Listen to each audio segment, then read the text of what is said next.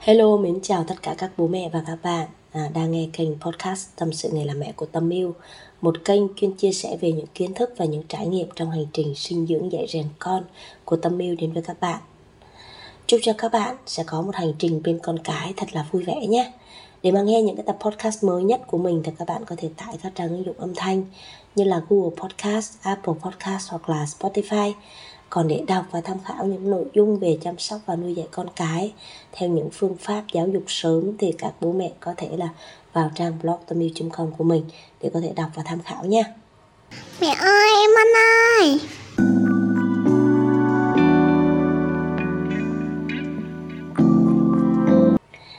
À, hôm nay nhân tiện cũng là những cái ngày đầu xuân. Thì không biết là các bố mẹ đã đi làm hay chưa à, các bố mẹ cho mình hỏi là trong tết thì các bố mẹ có khỏe hay không này có đi chơi nhiều hay không này à, rồi có đi du lịch hay có đi về quê hay không? À không biết là cái tết của các bố mẹ như thế nào nhỉ? Còn à, với nhà mình năm nay thì có lẽ là đây là một cái tết mà trầm buồn nhất trong những cái tết.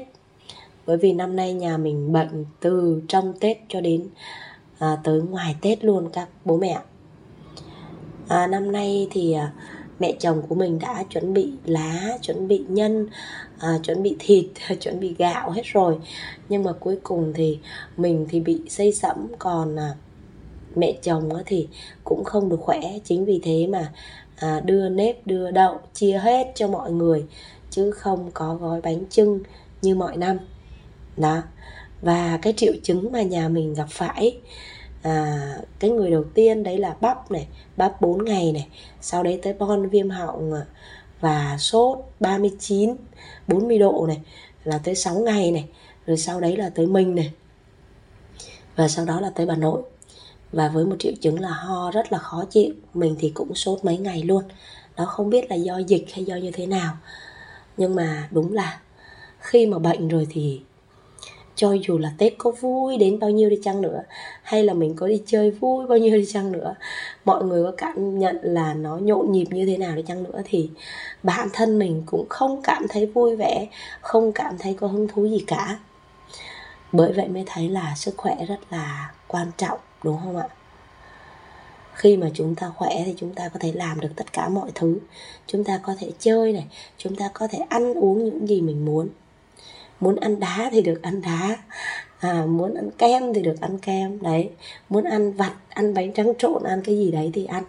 Mà không cảm thấy là nó có cái gì vướng bận. Đấy còn khi mà chỉ cần bị ho bị cảm hay bị sốt thôi thì ăn gì cũng không còn ngon chơi gì cũng không còn thấy vui và đi đâu cũng chẳng còn cảm thấy thú vị nữa. Ha. Thì đầu xuân năm mới mình chỉ chúc cho các bạn có một sức khỏe thật là tốt để có thể là à, cày bừa trong một năm mới. Và nếu như à, trong tết các bạn bệnh hay là giữa tết các bạn bệnh hoặc là vừa bước ra à, khỏi tết các bạn bệnh thì mình chúc cho những ngày sắp tới của các bạn à, sẽ thật là nở hoa sẽ thật là khỏe mạnh các bạn nhé hôm nay thì mình xin chia sẻ đến các bạn à, về một cái câu chuyện rất là nhỏ về lòng biết ơn của em bác nhà mình. Bây giờ thì hãy cùng mình nghe cái câu chuyện của em bác nhà mình thôi.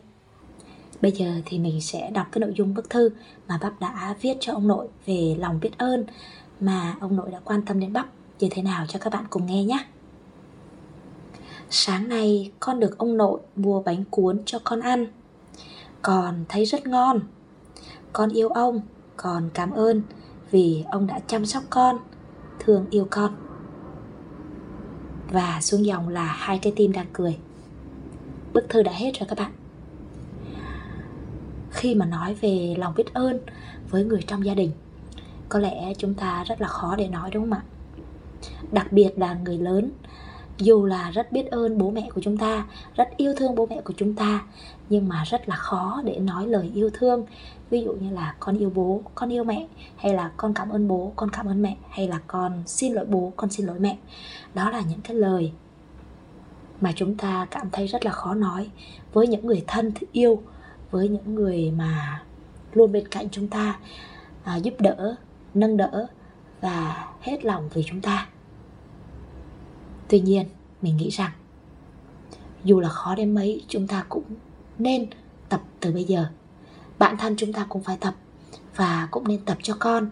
Có thể là nói có thể là viết có thể là làm một cái hành động nào đấy để giúp cho con biết cách thể hiện cái lòng biết ơn, thể hiện được cái tình cảm mà mình muốn nói, mình muốn thể hiện với một người nào đấy.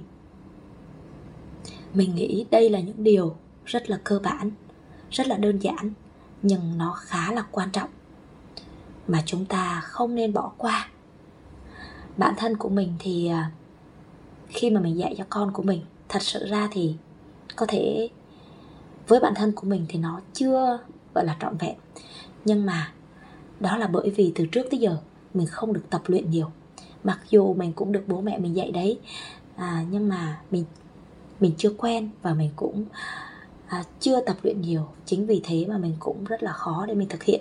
Nhưng mà mình cũng đang tập lại và mình mong muốn là mình à, hướng cho con của mình thể hiện được những cái điều đó à, mạnh dạn hơn và cảm thấy bình thường hơn với những cái điều đó và không chỉ là lời nói, không chỉ là cái ôm, không chỉ là cử chỉ điệu bộ, mà con có thể viết những cái dòng cảm xúc của con ra giấy và sau đó đưa lên cho ông bà xem. Ông bà sẽ rất là cảm động. Các bạn cứ thử thử tưởng tượng xem là chúng ta là người lớn rồi, nhưng mà chúng ta nghe những cái lời mà con nói như vậy á, là chúng ta đã cảm thấy là rất là cảm động, đúng không ạ? Đằng này mới em bé có 5 tuổi thôi mà có thể viết ra được những cái lời như thế ban đầu bắp viết thì bắp cứ viết như thế này. Sáng nay con được ông nội à, mua bánh cuốn cho con ăn. Ừ, con rất vui. Đấy thì mình có sửa lại cái chỗ này một tí. Là ví dụ cho con rồi con chấm rồi con viết tiếp. Hoặc là cho con ăn rồi con chấm rồi con viết tiếp. À, nhưng mà cái chữ con này là nó hết câu. Hoặc là chữ con ăn này là nó hết câu rồi con mới chấm. Chứ con đừng có chấm xong con viết tiếp cái ý đấy nữa thì à, nó sẽ mất đi cái chủ ngữ cũng như là nó mất đi cái à, điều mà con muốn nói nó mất đi cái câu à, nó dở dang cái câu thì nó sẽ không hay. Đó thì mình chỉ góp ý với con như thế để con có thể hoàn thiện trong cái kỹ năng viết trong cái kỹ năng diễn đạt trong cái kỹ năng con viết nó à, trọn vẹn cái câu thôi. Ha chứ mình thì mình không chỉnh sửa gì hết. Mình cứ để y như những cái suy nghĩ cảm xúc thật là hồn nhiên à, của con trẻ cứ viết thôi. Ha quan trọng là con thích ha chứ mình chưa có gò ép là con phải viết cho nó đúng chính tả. À, tuy nhiên là mình cũng sẽ nâng cái level lên một tí. Đấy là à, ví dụ như cái câu cú của con nó chưa có rõ ràng rành mạch thì mình sẽ khơi gợi. Mình sẽ nói ra à con viết như thế này như thế này nè. Thì nó sẽ cái câu cú nó sẽ trọn vẹn. Cái người đọc sẽ dễ hiểu đó. Chứ mình cũng không ép là con phải viết như thế này hay con phải viết như thế kia đó. Và các bạn cũng muốn con của các bạn làm được những điều như thế không ạ? Nếu các bạn muốn thì hãy inbox ngay cho mình nhé. Mình sẽ sẵn sàng tư vấn các bạn à, để có những cái phương pháp giáo dục sớm với con của các bạn à, và à, sớm cho ra những cái kết quả à, rất là tốt đẹp rất là tự nhiên rất là à, nhẹ nhàng chứ không có gì gọi là à, gò bó cực khổ ở đây cả ha. Đó là à, những cái điều hoàn toàn bình thường. Đó cũng là một trong những cái năng lực mà giúp cho con sau này con có khả năng à, viết tốt diễn đạt tốt à, và à, có khả năng giao tiếp tốt và thể hiện được những cái tình yêu thương cái sự quan tâm của bản thân mình à, đối với những cái người xung quanh các bạn nhé. Rồi đó là cái đoạn mà à, con đã chia sẻ về lòng biết ơn của con à, với người trong gia đình mà mình muốn chia sẻ với các bạn. Bye bye và hẹn gặp lại các bạn ở tập podcast lần sau nhé.